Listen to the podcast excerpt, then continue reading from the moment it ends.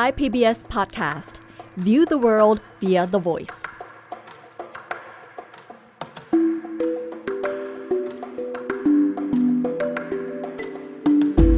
อาเซียน Eyes เปิดมุมมองใหม่ผ่านเรื่องลึกแต่ไม่ลับของผู้คนสังคมและวัฒนธรรมในอาเซียนกับปรางทิพย์ดาวเรืองสวัสดีค่ะคุณผู้ฟังในเวลาที่เศรษฐกิจของโลกและเอเชียตะวันออกเฉียงใต้ยังคงย่ำแย่อยู่อย่างนี้นะคะวันนี้ อาเซียน Eyes และดิฉันปรางทิพย์ดาวเรืองในไทย พี บี เอส Podcast จะพาคุณผู้ฟังไปสังเกตการประเทศเพื่อนบ้านประเทศบ้านใกล้เรือนเคียงประเทศหนึ่งนั่นคือประเทศลาวค่ะสำหรับคนไทยส่วนใหญ่เวลาพูดถึงประเทศลาวเรามักจะนึกถึงประเทศที่สวยแล้วก็สงบเรียบง่ายเป็นประเทศเล็กๆนะคะมีประชากรราวๆ เจ็ดล้านสี่แสน กว่าคนเองมีธรรมชาติที่สวยงามเป็นเมืองพุทธแล้วก็มีวัฒนธรรมคล้ายๆกับเราเวลานึกถึงประเทศลาวก็ทำให้หวนคิดถึงประเทศไทยในอดีตที่ชีวิตของเราง่ายๆสบายใจก็เลยไม่แปลกนะคะที่คนไทยชอบไปเที่ยวลาวกันนักโดยเฉพาะอย่างยิ่งหลวงพระบางนี่จัดเป็นเมืองในดวงใจของใครหลายๆคนเลยทีเดียวดังนั้นเมื่อได้ข่าวเมื่อเดือนพฤษภาคมนะคะว่าขณะนี้ลาวขาดแคลนน้ำมันอย่างหนักมีภาพของรถยนต์แล้วก็มอเตอร์ไซค์จอดเรียงแถวเป็นแถวยาวเข้าคิวในปั๊มน้ำมันแล้วก็ล้นออกมาถึงถนนติดต่อกันหลายวันเราเห็นแล้วก็อดสงสัยไม่ได้นะคะว่าจริงๆแล้วสถานการณ์ความเป็นอยู่ที่เมืองลาวเขาเป็นยังไงกันบ้าง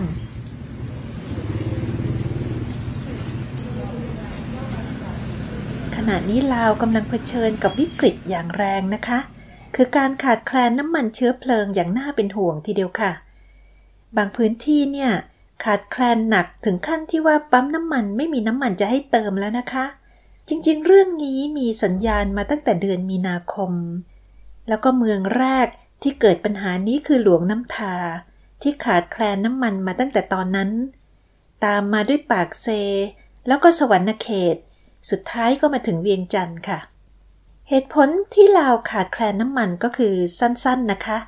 รัฐบาลไม่มีเงินซื้อน้ำมันค่ะเมื่อเดือนพฤษภาคมจากที่ลาวเคยนำเข้าน้ำมันปีละหนึ่งร้อยยี่สิบล้านลิตรตอนนี้กลับมีเงินดอลลาร์ซื้อได้แค่ยี่สิบล้านลิตรลองนึกภาพดูนะคะว่าจะกระทบกับชีวิตประจำวันของประชาชนยังไงแล้วอะไรทำให้รัฐบาลลาวขาดแคลนเงินล่ะก่อนอื่นเลยนะคะเวลานี้สงครามยูเครนรัสเซียทำให้ราคาน้ำมันพุ่งขึ้นสูงอย่างที่ทุกคนทราบกันอยู่นะคะสำหรับประเทศลาวนี่ก็เหมือนกับโรคซ้ำกรรมซัดค่ะเพราะว่าค่าเงินกีบของเขาอ่อนตัวมาเรื่อยๆตั้งแต่เดือนกันยายนปีที่แล้วนอกจากนั้นลาวยังมีเงินสำรองระหว่างประเทศน้อยเปรียบได้กับคนที่มีเงินในกระเป๋าน้อยนิดแต่ก็ยังต้องซื้อของแพงอีกชีวิตก็เลยฝืดเคืองหนักเข้าไปใหญ่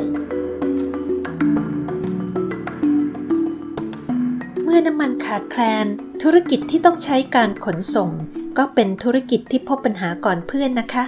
ก็มีสำนักข่าวรอยเตอร์สของสหรัฐเขาได้ไปสัมภาษณ์ผู้จัดการบริษัททัวร์คนหนึ่งเธอก็เล่าให้ฟังว่าคนขับรถของบริษัทตัวเองเนี่ยต้องขับหาปั๊มน้ำมันกว่าจะได้เติมถึงสี่ปั๊มเพราะว่าสามปั๊มแรกเนี่ยน้ำมันหมดก่อนที่จะถึงคิวของเขานี่ขนาดปั๊มน้ำมันแต่ละแห่งจำกัดปริมาณการเติมน้ำมันเอาไว้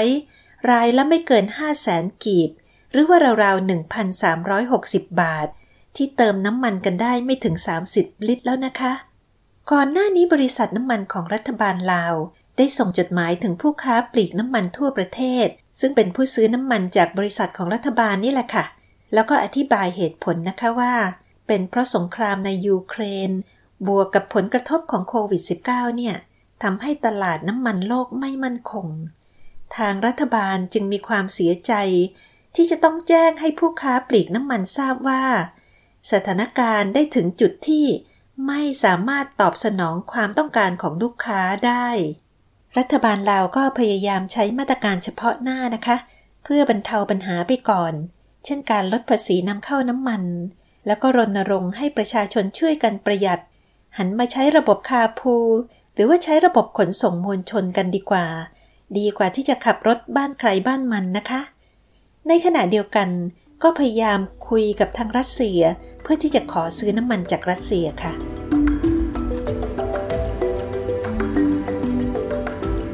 อย่างไรก็ตามมาตรการเหล่านี้อาจจะช่วยบรรเทาความยากลำบากไปได้นิดหน่อยอาจจะได้หรือไม่ได้เลยนะคะแต่ในแง่หนึ่งเนี่ยวิกฤตน้ำมันของลาว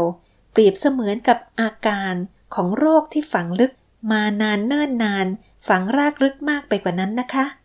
โรคนี้คือปัญหาเกี่ยวกับความมั่นคงทางเศรษฐกิจของประเทศที่มีความซับซ้อนซ่อนเงื่อนแล้วก็สั่งสมมานานค่ะเหตุการณ์โควิด สิบเก้า กับสงครามยูเครนเป็นแค่ตัวสะกิดให้ปัญหานี้แสดงอาการออกมาเท่านั้นเองเรื่องนี้ก็มีรายงานทางสื่อมวลชนแล้วก็มีผู้เชี่ยวชาญจากบางสำนักทั้งในประเทศแล้วก็ต่างประเทศก็เริ่มจะเตือนๆกันนะคะว่าประเทศบางประเทศในเอเชียเนี่ยซึ่งรวมทั้งลาวด้วยจะต้องดำเนินนโยบายเศรษฐกิจอย่างระมัดระวังให้จงหนักจะได้ไม่ตกที่นั่งเดียวกับศรีลังกานะคะซึ่งกลายเป็นรัฐล้มเหลวที่เป็นศัพท์ทางรัฐศาสตร์หมายความว่าเป็นประเทศที่ระบบเศรษฐกิจและการเมืองอ่อนแอจนถึงที่สุดจนรัฐบาลไม่สามารถควบคุมสถานการณ์ใดๆได้เมื่อกลางเดือนนี้เนี่ยหลายคนอาจจะเห็นข่าวนะคะว่าประธานาธิบดีโกตบายาราชปักษาของศรีลังกาพร้อมด้วยภรรยาแล้วก็บอดี้การ์ดสองคนหนีออกจากประเทศด้วยเครื่องบินเจ็ตของกองทัพแล้วก็ไปประกาศลาออกในต่างประเทศประธานาธิบดีโกตบายาพยายามหนีมาหลายครั้งแล้วนะคะแต่ก็ไม่สำเร็จเรียกได้ว่าเขาหนีอย่างไม่คิดชีวิตเลยนะคะหลังจากที่มีภาพของคนศรีลังกานับพันโกรธแค้นบุกทำเนียบแล้วก็บุกบ้านของเขาเพื่อที่จะไล่เขาออกเห็นภาพเนี่ยก็แสดงเห็นถึงความโกรธแค้นคับข้องใจของประชาชนได้อย่างชัดเจนเลยค่ะ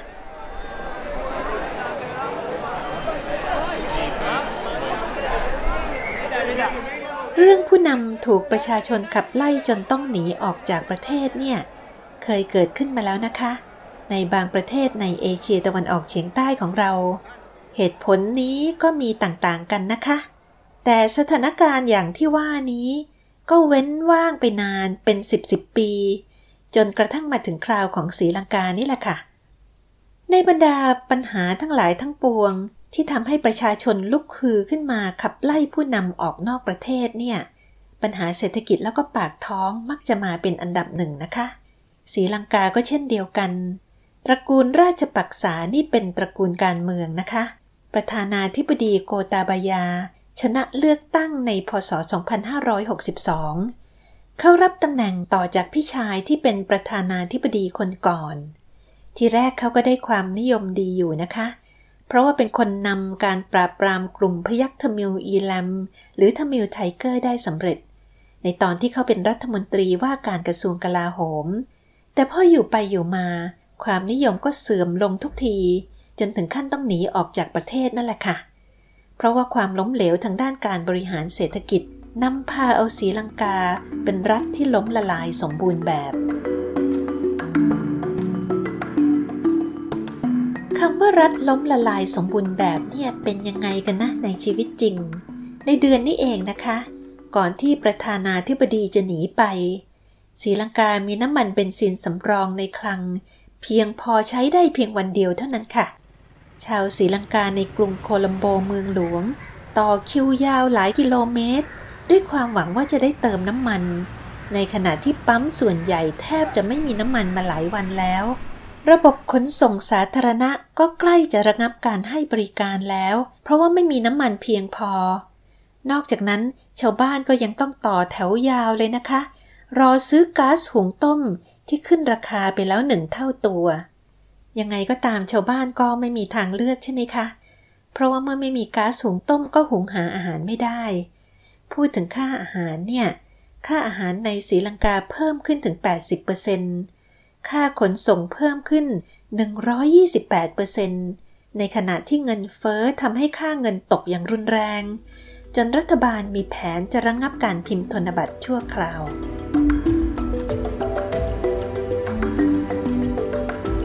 ลองคิดดูแล้วก็ไม่แปลกเลยนะคะ ที่ชาวศรีลังกายี่สิบสองล้านคนถึงได้โกรธเกรี้ยวนักเพราะปัญหาความเดือดร้อนที่เขาพบอยู่เนี่ยรัฐบาลช่วยอะไรเขาไม่ได้เลยการล้มละลายของศรีลังกาเกิดจากการดำเนินนโยบายเศรษฐกิจที่ผิดพลาดบวกกับผลกระทบจากโควิด สิบเก้า แล้วก็สงครามยูเครนศรีลังกาเนี่ยเป็นประเทศที่มีรายได้หลักจากสองทางนะคะอย่างแรก ห้าสิบเปอร์เซ็นต์ มาจากการท่องเที่ยวและอย่างที่สองคือการส่งแรงงานไปทำงานต่างประเทศแต่แล้วในเวลาสองปีที่โลกนี้ต้องล็อกดาวน์เนี่ยรายได้จากการท่องเที่ยวแทบจะไม่มีเลยนอกจากนั้นรายได้จากแรงงานที่เคยไปทำงานในต่างประเทศแล้วก็ส่งเงินกลับมาก็แทบจะเป็นศูนย์พอรายได้หายไปรัฐบาลก็ต้องเอาเงินสำรองระหว่างประเทศมาใช้เงินสำรองระหว่างประเทศเนี่ยก็เหมือนเงินเก็บของประเทศนะคะใช้ไปใช้มาสองปีเงินเก็บก็หมดไป เจ็ดสิบเปอร์เซ็นต์ พอเงินเก็บร่อยหรอก็ไม่มีเงินใช้หนี้ต่างประเทศที่อยู่ในระดับสูงระดับหนี้สินล้นพ้นตัวเลยนะคะเงินไม่มีก็ต้องงดนำเข้าสินค้าจำเป็นจากต่างประเทศโดยเฉพาะอย่างยิ่งอาหารยาแล้วก็น้ำมันขาดแคลนน้ำมันถึงขนาดที่ต้องตัดไฟในบ้านเรือนประชาชนนอกจากนั้นก็ยังไม่มีเงินเลยนะคะต้องการเงินจำนวน สองพันหกร้อยล้านบาทอย่างฉุกเฉินเพื่อนำไปชำระค่านำเข้าสินค้าที่จำเป็นในอีกไม่กี่วันถ้าเป็นคนคนหนึ่งนะคะก็เท่ากับขาดแคลนปัจจัยสี่อย่างหนักแล้วเป็นวิกฤตเศรษฐกิจที่ร้ายแรงที่สุดของศรีลังกานับตั้งแต่การประกาศเอกราชจากอังกฤษเมื่อพ.ศ. สองพันสี่ร้อยเก้าสิบเอ็ดแต่ว่าสงครามยูเครนและก็โควิด สิบเก้า เนี่ยไม่ใช่ปัญหาเดียวที่ศรีลังกาล้มละลายได้เพียงนี้นะคะสิ่งที่ซ่อนอยู่นอกเหนือไปจากนั้นก็คือหนี้สินมากมายมหาศาลของประเทศศรีลังกาเป็นประเทศแรกในเอเชียแปซิฟิกที่ไม่สามารถจ่ายหนี้ต่างประเทศได้โดยรวมๆแล้วประเทศนี้มีหนี้อยู่ราวๆ ห้าหมื่นหนึ่งพันล้านเหรียญสหรัฐขณะนี้กำลังขอความช่วยเหลือจาก ไอ เอ็ม เอฟ อยู่หนี้จำนวนมากเนี่ยเป็นหนี้ที่มีต่อประเทศจีนค่ะเนื่องจากศรีลังกากู้เงินจากจีนจำนวนมหาศาลเพื่อนำมาใช้ในโครงการโครงสร้างพื้นฐานที่ขณะนี้ยังไม่สามารถทำกำไรได้ตัวอย่างจากศรีลังกาก็ออกฤทธิ์ให้เราเห็นสดๆร้อนๆเมื่อต้นเดือนนี้เองนะคะคราวนี้ลองกลับมาดูที่ประเทศลาวกันปีนี้ค่าเงินกีบของลาวตกต่ำไปถึงหนึ่งในสามเมื่อเทียบกับดอลลาร์สหรัฐทำให้มูลค่าหนี้ต่างประเทศเพิ่มขึ้นตามค่าเงินนะคะการนำเข้าทุกสิ่งทุกอย่างต้องจ่ายแพงอีกในขณะที่ลาวเป็นหนี้มหาศาลอยู่แล้วเรียกได้ว่าเงินในกระเป๋าไม่ค่อยมียังจะต้องซื้อของแพงแล้วก็ยังจะต้องควักใช้หนี้อีกถ้าเป็นคนธรรมดาคนหนึ่งก็ต้องนอนก่ายหน้าผากกันเลยทีเดียวนะคะที่บอกว่าเงินในกระเป๋าน้อยเนี่ยตัวเลขจากกองทุนการเงินระหว่างประเทศหรือว่า ไอ เอ็ม เอฟ ชี้ว่าเมื่อเดือนธันวาคมปีที่แล้วลาวมีเงินตราสำรองระหว่างประเทศอยู่ราวๆ หนึ่งพันสามร้อยล้านเหรียญสหรัฐ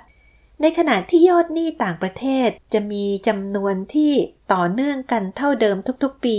จนถึงพ.ศ. สองพันยี่สิบห้านะคะหนี้ต่างประเทศเนี่ยเทียบเท่ากับครึ่งหนึ่งของรายได้ภายในประเทศทั้งหมดพูดง่ายๆภาษาชาวบ้านอย่างเราๆนะคะก็คือลาวหาเงินจากในประเทศได้เท่าไหร่ครึ่งหนึ่งของเงินที่หาได้ก็ต้องเอาไปใช้หนี้นอกประเทศนั่นแหละค่ะเมื่อพูดถึงหนี้สินเนี่ยลาวก็เหมือนๆกับศรีลังกานะคะเพราะว่าเจ้าหนี้รายใหญ่ของลาวก็คือประเทศจีนเงินกู้ส่วนใหญ่ที่ลาวกู้มาก็เอามาใช้ในโครงสร้างพื้นฐานเช่นเขื่อนไฟฟ้าพลังน้ำแล้วก็รางรถไฟความเร็วสูงที่เชื่อมกับจีนที่มีมูลค่าถึง ห้าพันเก้าร้อยล้านเหรียญสหรัฐหรือคิดเป็นเงินไทยก็ราวๆ สองแสนหนึ่งหมื่นล้านบาททีเดียวเจ้าหน้าที่คนหนึ่งของประเทศลาวได้ให้สัมภาษณ์กับสำนักข่าวซินหัวของจีนเมื่อเร็วๆนี้นะคะว่าเมื่อปีที่แล้วเนี่ยคือพ.ศ. สองพันห้าร้อยหกสิบสี่แค่ปีเดียวรัฐบาลจีนก็ได้ให้เงินกู้แก่ลาวไปแล้วแปดร้อยสิบสามโครงการมูลค่ารวมทั้งหมดราวๆ หนึ่งหมื่นหกพันล้านเหรียญสหรัฐหรือคิดเป็นเงินบาทนะคะก็ตกกว่า ห้าแสนแปดหมื่นห้าพันล้านบาททีเดียวลาวเป็นหนี้ขนาดไหนเมื่อปีที่แล้วก็มีตัวเลขออกมานะคะว่า หนี้สาธารณะของลาวเมื่อปีที่แล้วสูงถึง แปดสิบแปดเปอร์เซ็นต์ ของผลิตภัณฑ์มวลรวมประชาชาติหรือว่า จี ดี พี ซึ่งหมายถึงมูลค่าทางเศรษฐกิจที่เกิดขึ้นในประเทศในเวลานั้นๆครึ่งหนึ่งของหนี้ลาวเนี่ยเป็นหนี้ที่มีกับประเทศจีนเมื่อเปรียบเทียบกับรายได้ของคนอีกนั่นแหละค่ะว่าถ้าเราหารายได้ได้หนึ่งร้อยบาทนะคะเราก็ต้องใช้หนี้ซะแปดสิบแปดบาทเหลือใช้แค่สิบสองบาทแล้วจะอยู่กันยังไงนะคะ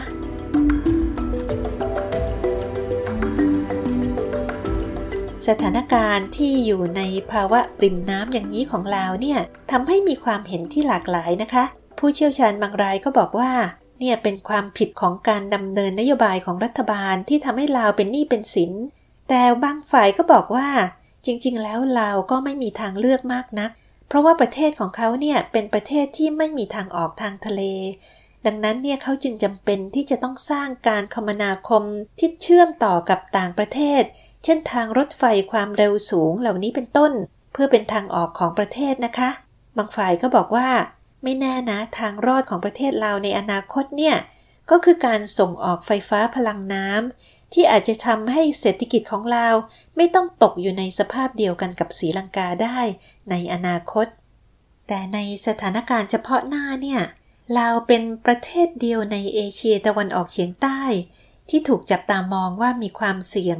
เสี่ยงที่จะล้มละลายจากภาวะหนี้ต่างประเทศสูงในขณะที่ประเทศอื่นๆยังพอจะประคองตัวเองได้อยู่นะคะยังไม่ใกล้ภาวะข้าวยากหมากแพงไฟดับเหมือนศรีลังกานะคะส่วนประเทศในเอเชียอื่นๆที่สุ่มเสี่ยงเข้าเตือนๆกันอยู่นี่นะคะ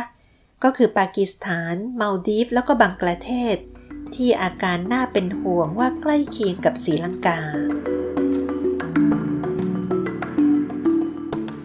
คราวนี้เล่ามาทั้งหมดแล้วเนี่ยเรามาดูกันนะคะว่าคนธรรมดาแบบเราๆท่านๆในประเทศลาวเนี่ย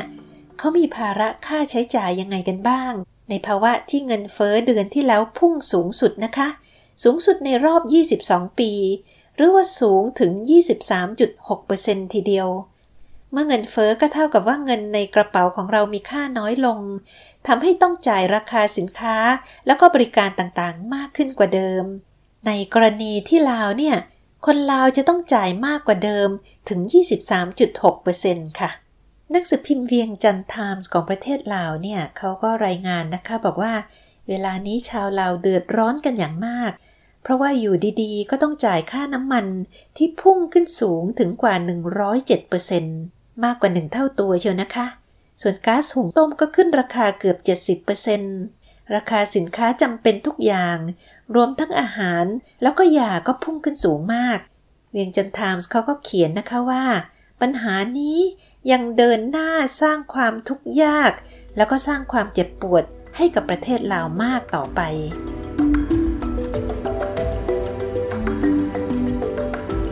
ความเจ็บปวดของประเทศที่แท้จริงก็คือความเจ็บปวดของประชาชนนั่นแหละค่ะคุณผู้ฟังทราบไหมคะว่าเห็นลาวเป็นประเทศเล็กๆที่เรียบง่ายอย่างนี้แต่ลาวมีค่าครองชีพสูงกว่าประเทศไทยนะคะเราลองมาดูค่าใช้จ่ายของคนลาวกันดูค่ะดิฉันจะแปลงเงินจากดอลลาร์สหรัฐเป็นเงินบาทในอัตราแลกเปลี่ยนเฉลี่ยของเดือนกรกฎาคมนี้คือหนึ่งดอลลาร์เท่ากับ สามสิบหกจุดหก บาทนะคะก็มีเว็บไซต์ที่ชื่อ นัมเบีย ดอท คอม ที่เป็นเว็บไซต์นานาชาติที่แสดงสถิติค่าครองชีพของแต่ละประเทศนะคะเขาก็ไปรวบรวมค่าครองชีพของประเทศลาวในเดือนมิถุนายนปีนี้มารายงานเขาบอกว่าค่าครองชีพของลาวสูงกว่าไทยถึง สี่สิบเจ็ดจุดหนึ่งแปดเปอร์เซ็นต์ สูงมากนะคะเกือบ ห้าสิบเปอร์เซ็นต์ ทีเดียวส่วนค่าเช่าที่พักอาศัยก็สูงกว่าไทย สิบแปดจุดหกสองเปอร์เซ็นต์ โดยเฉลี่ยในขณะที่ประเทศไทยเนี่ยพวกเราสังเกตว่าราคาอาหารราคาสินค้าต่างๆพุ่งขึ้นสูงจังเลยแต่ที่ลาวเขากลับสูงกว่าเราอย่างน่าเห็นใจมากๆนะคะโดยที่อัตราเงินเดือนของเขาหลังจากหักภาษีแล้วเนี่ยโดยเฉลี่ยคนลาวจะรับอยู่ที่เดือนละราวๆ สามร้อยสิบสองจุดศูนย์สี่ ดอลลาร์สหรัฐคิดเป็นเงินไทยก็ราวๆ หนึ่งหมื่นหนึ่งพันสี่ร้อยยี่สิบ บาทอาจจะประมาณได้กับเงินเดือนเฉลี่ยของผู้ที่จบการศึกษาใหม่ๆของประเทศไทยนะคะ คราวนี้ลองมาดูค่าใช้จ่ายของครอบครัวชาวลาวดูค่ะเว็บไซต์นี้ก็บอกว่าครอบครัวของเราที่มีสมาชิกสี่คนเนี่ยแล้วก็ไม่ต้องจ่ายค่าเช่าหรือค่าผ่อนบ้านจะมีค่าใช้จ่ายต่อเดือนเฉลี่ยเดือนละ สองพันสี่ร้อยเจ็ดสิบสาม กว่าๆดอลลาร์สหรัฐหรือราวๆ เก้าหมื่นห้าพัน กว่าบาทเกือบแสนนะคะ เก้าหมื่น กว่าบาทเกือบแสนทีเดียวแทบไม่น่าเชื่อนะคะในขณะที่คนโสดคนหนึ่งซึ่งไม่ต้องจ่ายค่าเช่าบ้านหรือก็ค่าผ่อนบ้านเช่นเดียวกันเนี่ยมีค่าใช้จ่ายรายเดือนตกราวๆเดือนละเจ็ดร้อยเหรียญสหรัฐหรือ สองหมื่นห้าพันหกร้อย กว่าบาทไทยคราวนี้ลองมาดูราคาสินค้าบางอย่างกันค่ะค่าข้าวหนึ่งมื้อในร้านอาหารราคาถูกที่อาจจะเป็นร้านข้างทางที่ลาวเนี่ยอยู่ระหว่างมื้อละ หนึ่งจุดหกหก ถึง ห้า เหรียญสหรัฐแต่ว่าเฉลี่ยราคากลางๆก็ประมาณ สาม เหรียญสหรัฐนะคะหรือว่าราวๆหนึ่งร้อยสิบบาทส่วนไข่ไก่ขนาดกลางสิบสองฟองเฉลี่ย หนึ่งจุดห้าแปด เหรียญสหรัฐหรือ ห้าสิบแปด บาทค่าไฟนะคะสำหรับคอนโดมิเนียมขนาดแปดสิบห้าตารางเมตรอยู่ที่ราวๆเก้าสิบห้าดอลลาร์สหรัฐหรือ สามพันสี่ร้อยยี่สิบหก บาทสำหรับอินเทอร์เน็ตหกสิบเมกะบิตเปอร์เซกขึ้นไปหรือว่า Unlimited Data เนี่ยตกราวๆหนึ่งร้อยสองดอลลาร์สหรัฐหรือว่าราว สามพันเจ็ดร้อยสามสิบสาม บาทค่าเช่าคอนโดมิเนียมแบบหนึ่งห้องนอนกลางเมืองอยู่ที่ห้าร้อยหกสิบดอลลาร์สหรัฐกว่าๆหรือว่าราวๆ สองพันห้าร้อย กว่าบาทสำหรับคอนโดมิเนียมนอกเมืองขนาดเดียวกันอยู่ที่ราวๆสองร้อยหกสิบเจ็ดดอลลาร์สหรัฐหรือ เก้าพันเจ็ดร้อยเก้าสิบ กว่าบาทเมื่อเปรียบเทียบค่าใช้จ่ายเฉลี่ยกับเงินเดือนเฉลี่ยในยามวิกฤตแบบนี้แล้วก็ยากจะจินตนาการนะคะว่าคนลาวก็จะอยู่กันยังไงวิกฤตเศรษฐกิจในลาวเนี่ยก็มีสื่อต่างประเทศบางรายนะคะเช่นเว็บไซต์ The Diplomat ตั้งข้อสังเกตว่าเอ๊ะตอนนี้ก็ชักจะเริ่มกระทบถึงการเมืองบ้างแล้วนะเพราะว่าเมื่อเดือนที่แล้วเนี่ยท่านพันคำวิภาวันนายกรัฐมนตรีลาวก็จัดการปรับคณะรัฐมนตรีนะคะมีการปรับออกหลายตำแหน่งโดยเฉพาะตำแหน่งด้านเศรษฐกิจแล้วก็โยกย้ายเข้าโยกย้ายออกนะคะโดยมีการย้ายผู้ว่าการธนาคารแห่งประเทศลาวเข้ามานั่งเป็นรัฐมนตรีว่าการกระทรวงอุตสาหกรรมและการค้าแล้วก็โยกรัฐมนตรีคนเก่าไปนั่งประจำสำนักนายก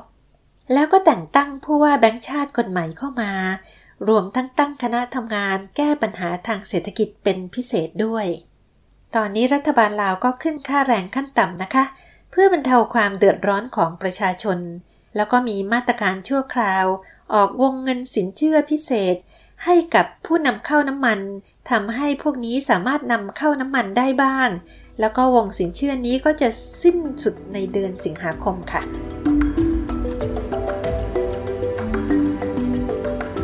แต่ก็มีนักวิเคราะห์นะคะบอกว่าแค่นี้ยังไม่พอหรอกเพราะรัฐบาลลาวจำเป็นจะต้องจัดการกับปัญหาที่ลึกกว่านั้นนั่นคือจะต้องหันมาดูนโยบายเรื่องการกู้เพื่อการลงทุนในโครงสร้างพื้นฐานที่สร้างหนี้สร้างสินกันมาอีรุงตุงนังนั่นแหละค่ะ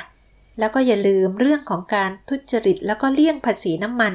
ที่รัฐบาลเองก็ยอมรับนะคะว่าทำให้รายได้ของรัฐไม่เต็มเม็ดเต็มหน่วยมีเรื่องอยู่เรื่องหนึ่งที่เกี่ยวข้องโดยตรงกับการทุจริตและก็การเลี่ยงภาษีนำเข้าน้ำมันลาวนะคะเมื่อเดือนที่แล้วเนี่ยนายกรัฐมนตรีลาวก็แถลงต่อรัฐสภาค่ะว่าข้อมูลอย่างเป็นทางการเรื่องของการนำเข้าน้ำมันสู่ลาวเนี่ยมีปริมาณ หนึ่งพันสองร้อย ล้านลิตรต่อปีแต่ตัวเลขที่ได้จากประเทศไทยแล้วก็เวียดนามเนี่ยบอกว่าสองประเทศนี้รวมกันได้ขายน้ำมันให้กับลาว หนึ่งพันเก้าร้อย ล้านลิตรต่อปีคำถามที่ตามมาก็คือแล้วน้ำมันเจ็ดร้อยล้านลิตรเนี่ยมาจากไหนทำไมไม่มีอยู่ในรายงานอย่างเป็นทางการคำตอบก็คือว่าน้ำมันพวกนี้ที่ไม่อยู่รายงานเพราะว่าเป็นน้ำมันเถื่อนที่ลักลอบนำเข้าสู่ประเทศลาวโดยไม่เสียภาษีค่ะนายกรัฐมนตรีลาวก็พูดเองเลยนะคะว่าเรื่องหนีภาษีนำเข้าน้ำมันเนี่ยเป็นการร่วมมือกันระหว่างเจ้าหน้าที่ของลาวแล้วก็ผู้นำเข้าน้ำมันของลาว โดยอาศัยช่องว่างของการบริหารจัดการของรัฐบาลที่ไม่ดีแล้วเขาก็ประกาศนะคะว่าจะเพิ่มมาตรการการจัดเก็บภาษีให้เข้มข้นขึ้นไม่ใช่แค่น้ำมันนะคะแต่เป็นสินค้านำเข้าทั้งหมดโดยเฉพาะอย่างยิ่งสินค้าจำเป็นไม่ว่าจะเป็นเรื่องของการก่อสร้างอาหารเครื่องใช้ไฟฟ้าแล้วก็สินค้าอุปโภคบริโภคเพื่อที่จะให้รัฐมีรายได้เพิ่มขึ้นในฐานะบ้านใกล้เรือนเคียงสิ่งที่เกิดขึ้นในลาวย่อมส่งผลกระทบถึงไทยไม่มากก็น้อยนะคะสำหรับคนไทยที่คิดว่าถ้าค่าเงินลาวอ่อนแล้วเนี่ยเราไปเที่ยวลาวกันเถอะยังไงก็ขอให้ตรวจสอบดีๆนะคะเพราะว่าดิฉันได้ข่าวมาว่าที่นั่นเนี่ยเวลาเขาคิดราคาต่างๆสำหรับนักท่องเที่ยวเขาคิดเป็นเงินดอลลาร์สหรัฐค่ะแล้วก็คิดตามอัตราแลกเปลี่ยนในเวลานั้นตอนนี้เงินทุกสกุลในเอเชียตะวันออกเฉียงใต้อ่อนค่าหมดเมื่อเทียบกับดอลลาร์สหรัฐนะคะรวมทั้งเงินบาทไทยด้วยเพราะฉะนั้นเนี่ยลาวอาจจะไม่ถูกอย่างที่คุณคิดนะคะเวลานี้การค้าชายแดนไทยลาวก็พลอยซบเซาไปด้วยเพราะว่าถึงเราจะเปิดชายแดนไปมาหาสู่กันได้แล้วเช่นที่จังหวัดหนองคายที่ชาวลาวชอบข้ามฝั่งมาซื้อของเป็นประจำแต่ขณะนี้ก็ยังไม่กลับมาคึกคักเหมือนตอนก่อนช่วงโควิดนะคะคนลาวเคยขับรถข้ามสะพานมิตรภาพหรือว่านั่งเรือมาซื้อของที่หนองคายบางทีก็เดินทางยาวไปถึงอุดรแล้วก็ขอนแก่นเลยนะคะการที่คนลาวเนี่ยมาซื้อของฝั่งไทยยังน้อยอยู่หนังสือพิมพ์เวียงจันทามก็ก็รายงานนะคะว่าตอนนี้คนลาวหันมาช็อปออนไลน์กันมากขึ้นก็คงคล้ายๆกับประเทศไทยนะคะแต่ว่าปัจจัยที่สำคัญกว่าก็คือปัญหาเศรษฐกิจตกต่ำในลาวนี่แหละค่ะก็ต้องคอยเอาใจช่วยกันนะคะตามประสาบ้านพี่เมืองน้องให้ลาวสามารถแก้ปัญหาเศรษฐกิจได้ทั้งในระยะสั้นแล้วก็ระยะยาวเพื่อที่จะให้ประชาชนของเขากลับมาใช้ชีวิตได้อย่างมีความสุขตามอัตภาพวันนี้สวัสดีค่ะอาเซียนไอส์เปิดมุมมองใหม่ผ่านเรื่องลึกแต่ไม่ลับของผู้คนสังคมและวัฒนธรรมในอาเซียนติดตามฟังได้ที่เว็บไซต์ ดับเบิลยู ดับเบิลยู ดับเบิลยู ดอท ไทย พี บี เอส พอดแคสต์ ดอท คอม หรือแอปพลิเคชัน Thai พี บี เอส Podcast